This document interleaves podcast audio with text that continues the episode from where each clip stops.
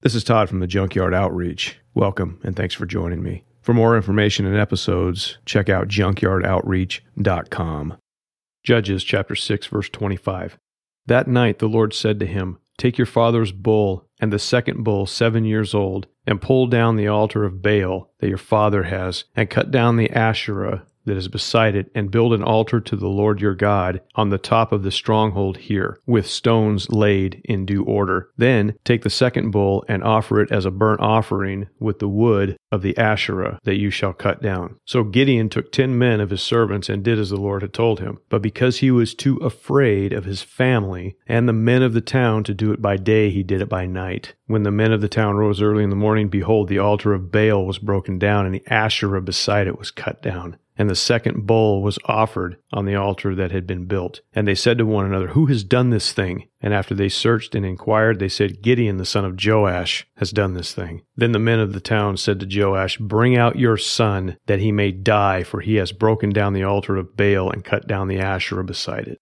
And when Moses delivered Israel from Egypt, his task was not only to lead them to the promised land, but also to teach them about the God of Abraham, Isaac, and Jacob that the nation had heard of, but they really didn't know. God gave Moses the law to govern Israel, who had been set free from bondage after years in captivity. And the capstone of the law was the Ten Commandments. And the first two commandments are, You shall have no other gods before me and you shall not make for yourself a carved image or any likeness of anything that is in heaven, or that is in the earth beneath, or that is in the water under the earth. So in the law of Moses, God had commanded Israel, do not serve these other gods because they're going to draw your heart away from me and they're going to get you into all kinds of trouble. And that's exactly what they did. When Moses died, God commanded Joshua to assume leadership that was held by Moses, which he did, and Joshua led Israel into the promised land, faithfully obeying God. He modeled that. If you follow God and you do what he says, God will bring you to that place he promised.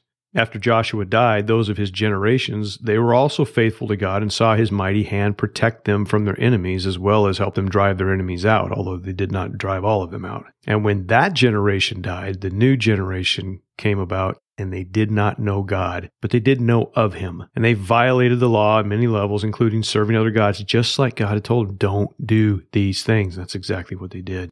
They served the gods of the inhabitants of the land, whom they were supposed to have driven out, but they didn't, and their gods led them astray, just like God had warned. Also written in the law were many promises to Israel that if they turn their backs on God, God's going to punish them and he's going to use a lot of different things to do that. One of them is he's going to raise up enemies that would come in and trash them and rule over them. And that's exactly what happened in Gideon's day. He would also hold back rains in their seasons to prevent the crops from flourishing. And he would also send wild beasts to destroy their livestock, etc. Read Leviticus chapter 26. There's some good principles there. You obey God, He'll take care of you. You thumb your nose at Him, He's like, all right, game on, and you're going to lose. And all these things were proclaimed in advance, and they happened just as God had described. And now, at the time of Gideon, Israel was miserable. And God heard their cry, and he had pity on them. And so he raised up leaders who would rescue Israel from their enemies. And these are called judges. And that's what the book of Judges is all about. They're not judges like we think of, they are rulers. The book is a series of cycles where God would bless his people, they'd turn away from him, the nation fell apart. They cried out for help. A judge was raised up and the nation was delivered and they went back to obeying God and then things were good and they went right back into disobedience. And so Gideon, he's one of these guys. He's a judge and he himself declared himself to be pretty insignificant in his own mind, but God raised him up and he used him mightily to deliver Israel from their misery. He used Gideon, who was nothing in Gideon's eyes. And God raises up people who are nothing in their own eyes because they can't give glory to themselves. They have to give give glory to God because otherwise, without God's help, they know they can't do it.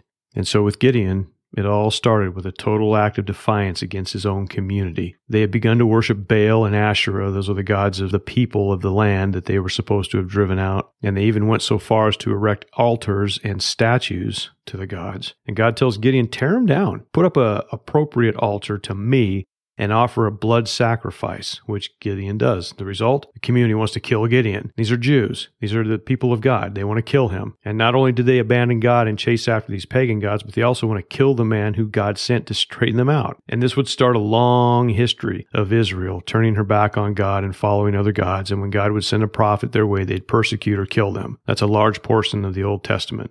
In the book of Acts, chapter 7, Stephen, nearly 1500 years later, he makes mention of this as he himself would proclaim the glory of God and be killed by the Israelites for standing up for God. And he says in Acts 7:51 after a long history lesson, you stiff-necked people, uncircumcised in hearts and ears, you always resist the Holy Spirit, as your fathers did, so do you. Which of the prophets did your fathers not persecute? And they killed those who announced beforehand the coming of the righteous one. That would be all the prophets that declared Messiah's coming. And Messiah did come. Continuing, he says, Whom you have now betrayed and murdered. Talking about Jesus. You who received the law as delivered by angels and did not keep it and that got him killed. But he puts them in their place and says, You guys are a bunch of morons. God's going to bless you. And what do you do? You go out and you screw everything up. And the sad thing about this is that in the church, we have the same thing. It may not be outright persecution where we're out killing people, but those believers who have the heart of Gideon to obey God and to be used for his glory, man, they're confronted with the reality that other quote unquote Christians, they oppose everything the church stands for. And they're very outspoken against the truths of God and supporting not the light, but the darkness in their lifestyle. The things that they do are totally contrary to the Word of God. These are people who say they're Christians. And it reveals yet again the sinful nature of man and our willingness to serve the flesh instead of the Spirit. And that reality, that war rages on, and we want to gravitate towards our flesh. And that's what the gospel is all about. It's about the power of God in us to empower us to overcome the flesh by that power the Spirit provides. And that way we can walk in newness of life and we can have a life that pleases God rather than trying to please myself all the time. And there are those in the professing church that will willfully bow their knee to darkness instead of light. And if and when they're confronted, they will also have the same attitude as Gideon's community. Repent? No, kill them. We don't interpret scripture that way. We don't think that the Bible is truly inspired. We believe in love, and the list is endless. Basically, what they're saying is we don't want to serve God, we don't want to obey Him, but we want all the blessings that He provides. And that is really a lousy thing. We don't want to do that. We don't want to walk on both sides of the fence.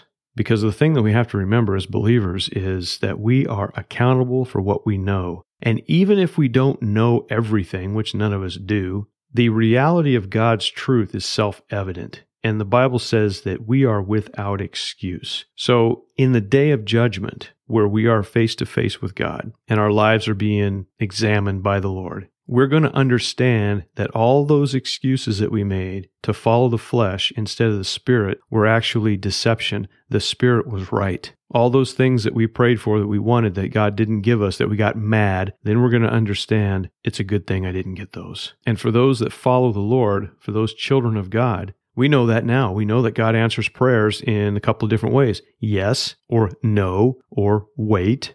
It's not that he doesn't answer my prayers. If I pray for something and I don't get it, then God answered my prayers. The answer is no. It's kind of like your kid when he wants something. Dad, can I have this? And you look at it, you're like, whatever. No way. You know, man, you never give me anything. You know, it's that kind of attitude. No, I've given you what you need. And I've given you a lot of things that you want, but I'm not giving you that because that is not good. That's going to hurt you.